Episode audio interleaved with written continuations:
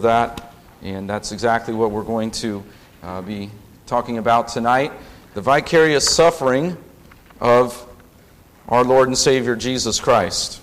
And uh, specifically from Isaiah 52 and 53, uh, the vicarious suffering of the Messiah. And when we look at these passages, we, we cannot but be humbled by the suffering servant, Jesus Christ, and the prophetic account hundreds of years before Christ would come. In detail, Isaiah, by the inspiration of God, gives us the account of the suffering servant, the Messiah, and his vicarious atonement. It's a powerful passage, and I'm only going to be able to kind of scrape the surface uh, of, of this tonight. But we'll begin uh, by looking at the sinful deeds of man. When we consider the vicarious suffering of the Messiah, we have to begin with the hard stuff, the hard truths, the difficult part, the fact that we are sinners. There is a reason for the need of a atonement, of a vicarious atonement. There's a need for that. What, what causes that need? It's us. It's our, it's our sin. We are sinners by birth and by choice. And it's popular thinking today to believe that man is essentially good, basically good. That's gotten into churches. We know it's been a part of neo orthodoxy and liberalism and modernism and postmodernism. Uh, we know that it has permeated our culture in uh, the realms of uh, morals and sexuality. And it, it's so disgraceful because if we don't recognize the inherent sinfulness of man, we start on the wrong premise for a lot of areas that affect our decisions and affect our life and I've been a part of education for many years. And I'll tell you right now that much of today's secular education is based on a premise that man is inherently good. That if we just have enough education, if we just have enough money allocated by certain government powers and entities, then we can find that inner spark of goodness deep down within man. As a matter of fact, there are some religions that, in order to find that inner spark of goodness, you have to do some navel gazing. You have to empty your mind and you have to get into some sort of transcendental state. That's really uh, messed up.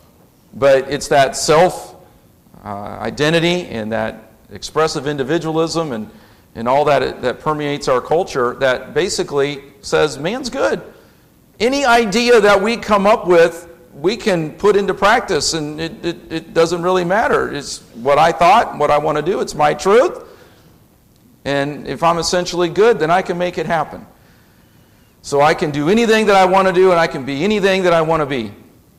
And we have billion dollar industries that are built upon that premise. Now, should we have goals and dreams and visions and desires? Should we have some oomph about us to go out and to, to work and to serve and to make the best of uh, the abilities and the talents and the time and the treasures that God has given us? Sure. I say it a lot. I'd like to kick some young people in the seat of their pants, even some adults in the seat of their pants, and say, get some desire, get some gumption, get some desire for life. Do something, especially some young men. I get really frustrated with, with young men today who, who are just lazy. They're just bums. No commitment. They just fly by the seat of their pants. They are too interested in their video games and their YouTubing and social media and all their toys. It's like you're missing out on life. And then there's all the immorality and the wickedness that comes with that many times, not always. I use the illustration a lot, I know, but disc replay, to me, it's just a stereotypical microcosm of what is wrong with our culture sometimes. You walk into disc replay, and I don't know, some of you are looking at me like, disc replay, where's that at? It's over by Walmart, and it's about two or three doors down from another place that seems to be a magnet for certain types of individuals. Anyway, so sometimes they leave the one place and go to the other, I think. But there's something about disc replay, and the, my kids joke with me because I make the, I, I say this. You walk in the disc replay, there's a reason why they have a very high octane air freshener when you walk in. Whenever you walk into a store and you immediately get a huge gulp of some cheap air freshener, you probably know that there's something stinky going on in there. Anyway, the point is that there's a lot of people who wander around in there in their pajamas and they don't smell very good. But they probably could tell you all the Marvel and DC comic heroes and all the movies and probably quote some of the lines, and they probably have reached the highest levels of all the different video games. And some of them walk out with bags full of more. I mean, I don't know why you would want to buy 1995 FIFA or 1995 Madden, but I, you probably can find it. Anyway, I'm a little bit of a rabbit trail, but the, the idea, you know, that we, we, we, we just can go through life and we're basically good and you know we'll just kind of figure it out and everybody's kind of discovering their truth and my truth and that that's nonsense it, it, it, it's it's destroying the fabric it's destroying our institutions and, this inherent this thought that we are inherently good it comes really out of the pits of hell genesis 3 that's essentially what Satan is tempting Eve with. Ye shall be as gods. God is saying that this tree, if you take of it, will be sin and it will bring curse and judgment and condemnation. Don't you know who you are? Don't you realize what God is doing to you? He's not fair. You're a, and in that case, Adam and Eve were perfect. They were the only perfect individuals, and they blew it. They messed up. And we can't say that we would have done any better. I mean, you think about some of those Olympic athletes that are out there, they're the best representation of our athletic achievements in, in many cases. Okay? I mean, that's just an example. We, we couldn't run those marathons and do those sprints. Here's Adam and Eve. They are the best representation, the first and the only perfect human beings, and they blew it. And so death came upon all men, for that all have sinned. And as in Adam all die, so in Christ shall all be made alive. Again, there's the inherent sinfulness. So if we deny the inherent sinfulness of man, then ultimately we are denying the vicarious atonement of Jesus Christ. And we are denying the need for salvation and the, we're, we're, we're taking the entire value out of God's redemptive plan, God's redemptive work. See how serious this is for the vicarious atonement? So we see the origin of sin. Obviously, Genesis 3, we know that Satan tempted Eve, Eve sinned, Adam sinned. And we can go through, as we did on Wednesday night, and dealing with David's prayer of repentance, we can look at the specific terms about sin, transgressions, being rebellion, revolt, trespass. Iniquity is perversion or perversity, moral evil. Iniquity, or excuse me, sin is an offense against a holy God. 1 John 3 4, sin is a transgression of the law. That's the law of God. Evil being grievous, wrong, calamity. I think that we need to get back to what God calls sin. And I think we need to get back to what God's definition is for sin and see sin for what it is before a holy God. I think it would do us a lot of good. I think it would bring revival and it would change the way we live. But we often don't see our sin the way we should, the way the Bible describes it, the way uh, God uh, defines it. We make excuses for it, we rationalize it. We even take passages of Scripture that are very clear and we re- try to reinterpret them. And we go to great lengths to try to excuse away, to explain away, to redefine and make up different excuses for our sin. But that doesn't change the fact that we are sinners, condemned to an eternal hell. And we need salvation. We need to be rescued. We need to be redeemed. So then we go on to the transmission of sin. Again, all of us are sinners by birth and by choice. The practice of sin. And we all, as believers, as genuine believers, feel that tension every day. In the Romans 7, I wish that I uh, would do, or the things that I want to do, I don't do. The things that I should do, I'm not doing. I mean, those, those tensions, we, we feel those as believers, and we yearn for the, the day of redemption, resurrection day, and salvation, eternal salvation, the uh, taking away of the presence of sin, that final state of our salvation, eternity, and we're in the presence of God and there's no more sin. We long for that day because we keep messing up. We keep sinning. We keep transgressing the law. We keep doing these calamities. We, we keep rebelling against God. And, and it, it brings a, a guilt to our soul. And we can only get that guilt removed by confession of that sin. And I, I said it, I think, Wednesday night that uh, guilt is a function of the soul. So there's only one way to have that guilt removed, and that's through the blood of Jesus Christ. Now, as believers, there's that fellowship that is broken that has to be restored. We understand that once saved, always saved, like we talked about this morning. So it's not like we keep getting resaved and resaved and resaved. That's not what Paul is saying in Romans chapter 7.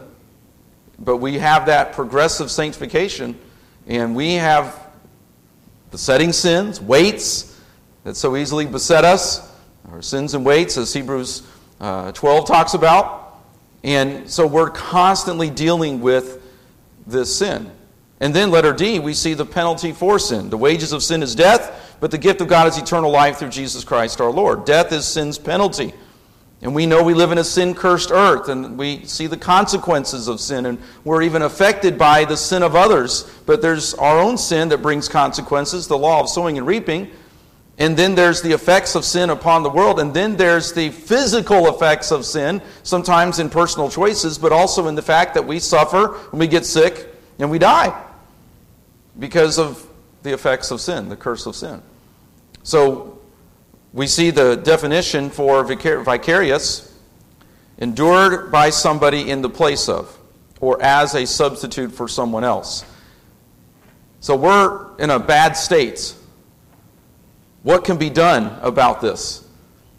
We are in need of rescue. We are in need of pardon. We are in need of forgiveness.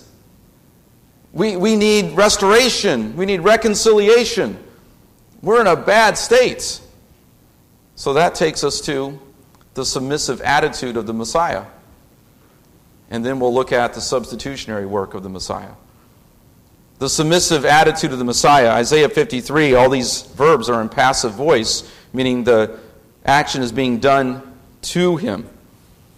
Okay? So we have to think about that in reference to Isaiah 53 Who hath believed our report? To whom is the arm of the Lord revealed? We go down to verse 3 He is despised, rejected of men, a man of sorrows, and acquainted with grief, and we hid, as it were, our faces from him. Surely he hath borne our griefs and carried our sorrows. Yet we did esteem him stricken, smitten of God, and afflicted. He was wounded for our transgressions, bruised for our iniquities. The chastisement of our peace was upon him, and with his stripes we are healed. So these actions are done to Christ. There's sinful man in his own will committing these sinful acts against Christ, and yet it's in the providence and under the sovereignty of God. That's hard for us to completely fathom. Okay? We go down to verse number 10 of Isaiah 53. Yet it pleased the Lord to bruise him. We read in John 10, Jesus saying, I lay down my life and have power to raise it up again. We come back to the willingness of our Savior out of love for us to give his life as a ransom, as a substitute to pay, to pay the penalty. And sometimes we get focused so much on the sovereignty of God and the providence, but we have to understand that once sin entered into the world, there had to be a payment for that sin. Either man would pay for his penalty for all eternity in hell, and some choose to do that by rejecting Christ, and so they then suffer for eternity in a place called hell as the punishment for their sin, or there has to be a substitute, because what man perfectly keeps the law is entirely perfect in every way who could fulfill all righteousness. No man could do that. Only Jesus Christ did. Only He fulfilled all righteousness. We talked about this in the Bible study on Monday night over uh, on campus about the necessity of Christ being 100% God and 100% man. In order for the sacrifice, in order for the penalty to be paid and effective for man, Christ had to be man. But in order for it to have eternal and spiritual redemption for all eternity, Christ had to be God. And when Christ became sin for us, we just sang the song, His Robes for Mine. When Christ became sin for us, we have to be careful. It's not that Christ became a sinner, it's that sin was laid on Him. There was an atonement. Blood, his blood made atonement, covering and it was laid on him like the scapegoat, where the hands were laid on the scapegoat and the goat was sent out. It's not that Christ, for a period of time, became a sinner. No, he remained God and remained man in his suffering, and he died a literal death. But it's not that Christ became a sinner. But in the submissive attitude of the Messiah, we see that Jesus Christ willingly fulfilled God's redemption plan in obedience, knowing when leaving the glories of heaven, as I talked about this morning, Christ was going to have to deal with people like you and me, and even his disciples are asleep on the night of the crucifixion, and on the, in, in the final days of his earthly ministry, what are the disciples arguing about? Who is going to be the greatest in the kingdom? Who's going to sit at the right hand of God? and they're arguing with each other. Isn't that just the way we are? Our fleshly, selfish, prideful appetites. Who's going to get the glory? Who's going to get the popularity? Who's going to be the one? And sometimes we think we've arrived. You know? Sometimes we think we've, we've made it. And nobody else is as good as us. We get this spiritual pride sometimes. And we forget how wicked we really are. In that Christ willingly in submission to the will of God. He dealt with sinners like you and me and paid the sacrifice, made the payment. In Philippians 2, we read uh, very clearly of Christ and his coming as a servant and was obedient unto death, even the death of the cross. So we see that submissive attitude of the Messiah and his willingness as the suffering servant described in Isaiah 53 to fulfill the will of God in the free will act of man as sinners. Our sin nailed Christ to the cross. Our sin. We condemn the Romans, we condemn the Jews, and we condemn all the people that were there. And rightfully so, they were guilty of sinning and murdering Christ. But it was our sin that put him there. And we have to remember that. And he came in, submiss- in submission to the will of God.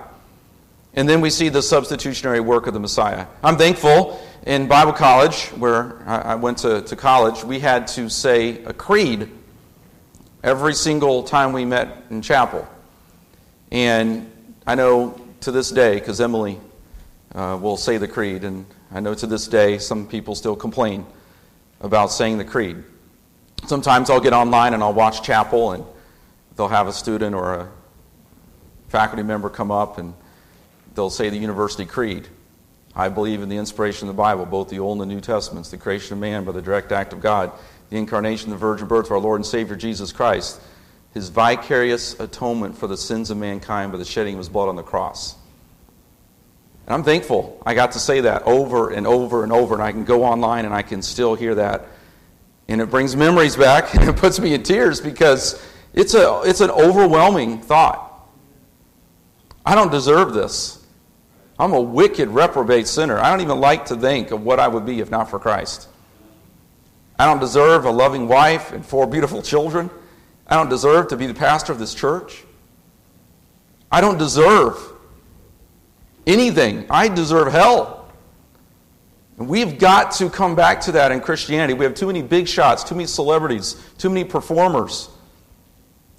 And we've got to come back to Christ, who had it all, had the glories of heaven, would have been perfectly just and righteous to have left us all in our sin and let us all go to hell. He would have been perfectly just and fair in doing so. Well, we hear a lot about justice and fairness today, right? Well, you know what true justice is? Us going to hell. It's His mercy and His grace, His substitutionary work. And we uh, don't have a lot of time here, but we go to Matthew 8 and verse 17, where we see that Isaiah 53 and verse number 4 is interpreted in Matthew 8 and verse 17, and by his stripes we are healed. And we have to look at the physical as well as the spiritual healing. 1 Peter 2 and verse 24 does similar. The physical healing that we experience is illustrative, symbolic of the spiritual healing. The man born blind that we just studied in the book of John, he received physical sight, but he more importantly received spiritual sight. So Physical healing does take place, doesn't it? But ultimately, where will all physical healing be done? In heaven. When all suffering will cease, death will be taken away. There'll be no more sorrow, no more crying. So, physical healing has been, in some cases, hijacked by the Pentecostal charismatic church movement, charismatic movement. And they have tried to apply, and I know someone who frequently would use, by his stripes ye are healed. Sometimes when my dad would be sick with a bad sinus infection or having to go in for sinus surgery, this well meaning Pentecostal friend would say, Well, if you had enough faith, then he would be healed. By his stripes ye are healed. And I know this person meant well, but is all temporary earthly suffering to be wiped away through a act of faith, through a word faith, through a deposit of faith on some preacher's bank account so that you can be healed of a temporary ailment. You think about that, the misinterpretation of that passage misses the symbolic aspect, the illustrative aspect of the physical healing. Jesus did physical healings, he did miracles that involved physical healings. Those miracles were illustrative of the spiritual healing and pointed to the spiritual healing that Christ wanted to do in those people's lives. And many times they were physically healed and then they would also be spiritually healed. And Jesus even used the illustration when the man was brought down from uh, the, the roof and Jesus said to the man, Your sins are forgiven. And the Pharisees, the religious leaders, got upset. And Jesus said, What is more powerful? What is more important? That his sins be forgiven or that he get up? And because and he uses the illustration of the healing of that lame man to speak of the need for spiritual healing. And so we have to remember that as we compare the two. In Isaiah 53 and verse number 4, we have to understand the, the meaning of that and apply it properly. Do we know today that there are attacks on the substitutionary atonement of Christ? It goes all the way back to the early centuries of the church, a religion called Pelagianism that said Adam's bad example can be overcome by following the good example of Jesus Christ. Denies the sin nature taught Christ's death was only martyrdom, and taught that salvation is earned. Pelagianism. Interesting that it's then repackaged and redistributed during the times of the Enlightenment. The Enlightenment was an anti God, anti Christ, anti Bible movement based on German rationalism, rationalism And human reason is the way to discover all truth. And so it got repackaged.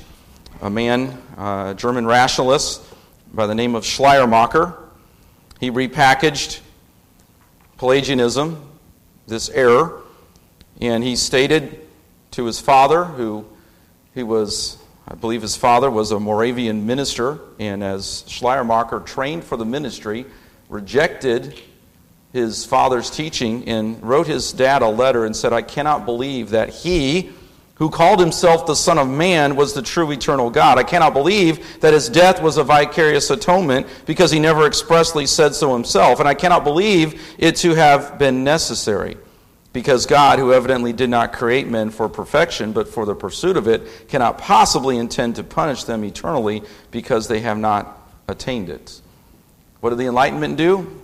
Started the French Revolution. The death and the massacres and the destruction. And then Satan repackaged that same lie and redistributed it in neo orthodoxy, in modernism, in postmodernism and now in this expressive individualism and my truth. And then it got back into the church in a form of what's called progressive Christianity. And it's interesting that the progressive Christian, the progressive Christian view of the cross is that Jesus was killed by an angry mob for speaking truth to power critical theory. Okay? The progressive view, progressive Christians, it's popular in our culture today. The view of the cross is that Jesus was killed by an angry mob for speaking truth to power. God didn't need his sacrifice, Jesus' sacrifice, but in some way submitted to it in order to set an example of forgiveness for us all to follow. That is a lie.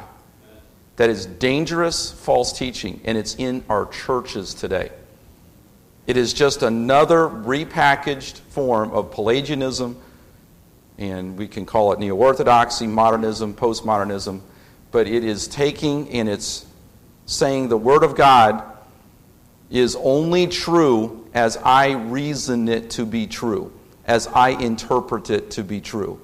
So, therefore, the vicarious atonement of Jesus Christ was not necessary. And then you'll hear words like this God is a cosmic child abuser. He abused his son by letting him be murdered on the cross. This is dangerous stuff. It's in our culture. It's in YouTube. It's in social media. It's popularized by celebrity preachers and preacherettes. I hate to call them preachers because, anyway, that's another, I'll get myself in big trouble. Okay? There's a place for women in the church. Believe me, they have wonderful roles in the church, but not in the office of the pastorate or the deacon. But there are popular preachers espousing this lie. And it takes the truth of the vicarious atonement, the vicarious suffering of our Lord and Savior Jesus Christ, and it rips it out. And it takes our Lord and Savior Jesus Christ and just makes him a mere man who just died as a good example so that he can have some sort of influence on our life so that we can leave, live a better life. And we can fight the power just like Jesus did. That is blasphemy to our holy God. And we must recognize it and reject it. Tonight, we are going to come in just a moment and we are going to observe the Lord's table. May we once again be reminded of the submissive attitude of the Messiah who came in obedience to the will of God, in obedience to the commands of God, to fulfill God's redemptive plan for us And his work was a substitutionary atonement. He paid the penalty for our sin. Surely he had borne our griefs and carried our sorrows. He was wounded for our transgressions, bruised for our iniquities. The chastisement of our peace was upon him, and with his stripes we are healed. The same truth that is taught the, by the Apostle Paul by the inspiration of God. And we see Scripture interpreting Scripture, the New Testament interpreting the Old Testament, one author, but human authors that God used, Paul, the New Testament, here Isaiah, both writing by the inspiration of God, and Paul writes, He hath become sin for us who knew no sin, that we might be made the righteousness of God in him. We see the vicarious atonement of Christ in both the Old Testament and the New Testament, Isaiah 53 and in 1 Corinthians. And we praise the Lord for it. And as we observe the Lord's table, maybe once again, in humility, be brought to remembrance of the vicarious suffering of our Savior, of the Messiah. Let's pray. Lord, I thank you for the privilege it is to share the Word of God. Lord, I am an unworthy servant. I pray, Lord, that you will use your word in our lives, that, Lord, as we observe the Lord's table, that we will once again be convicted and that we will once again be reminded of the great sacrifice. Thank you for paying the penalty for our sins. Thank you for the substitutionary, the vicarious atonement of our Savior.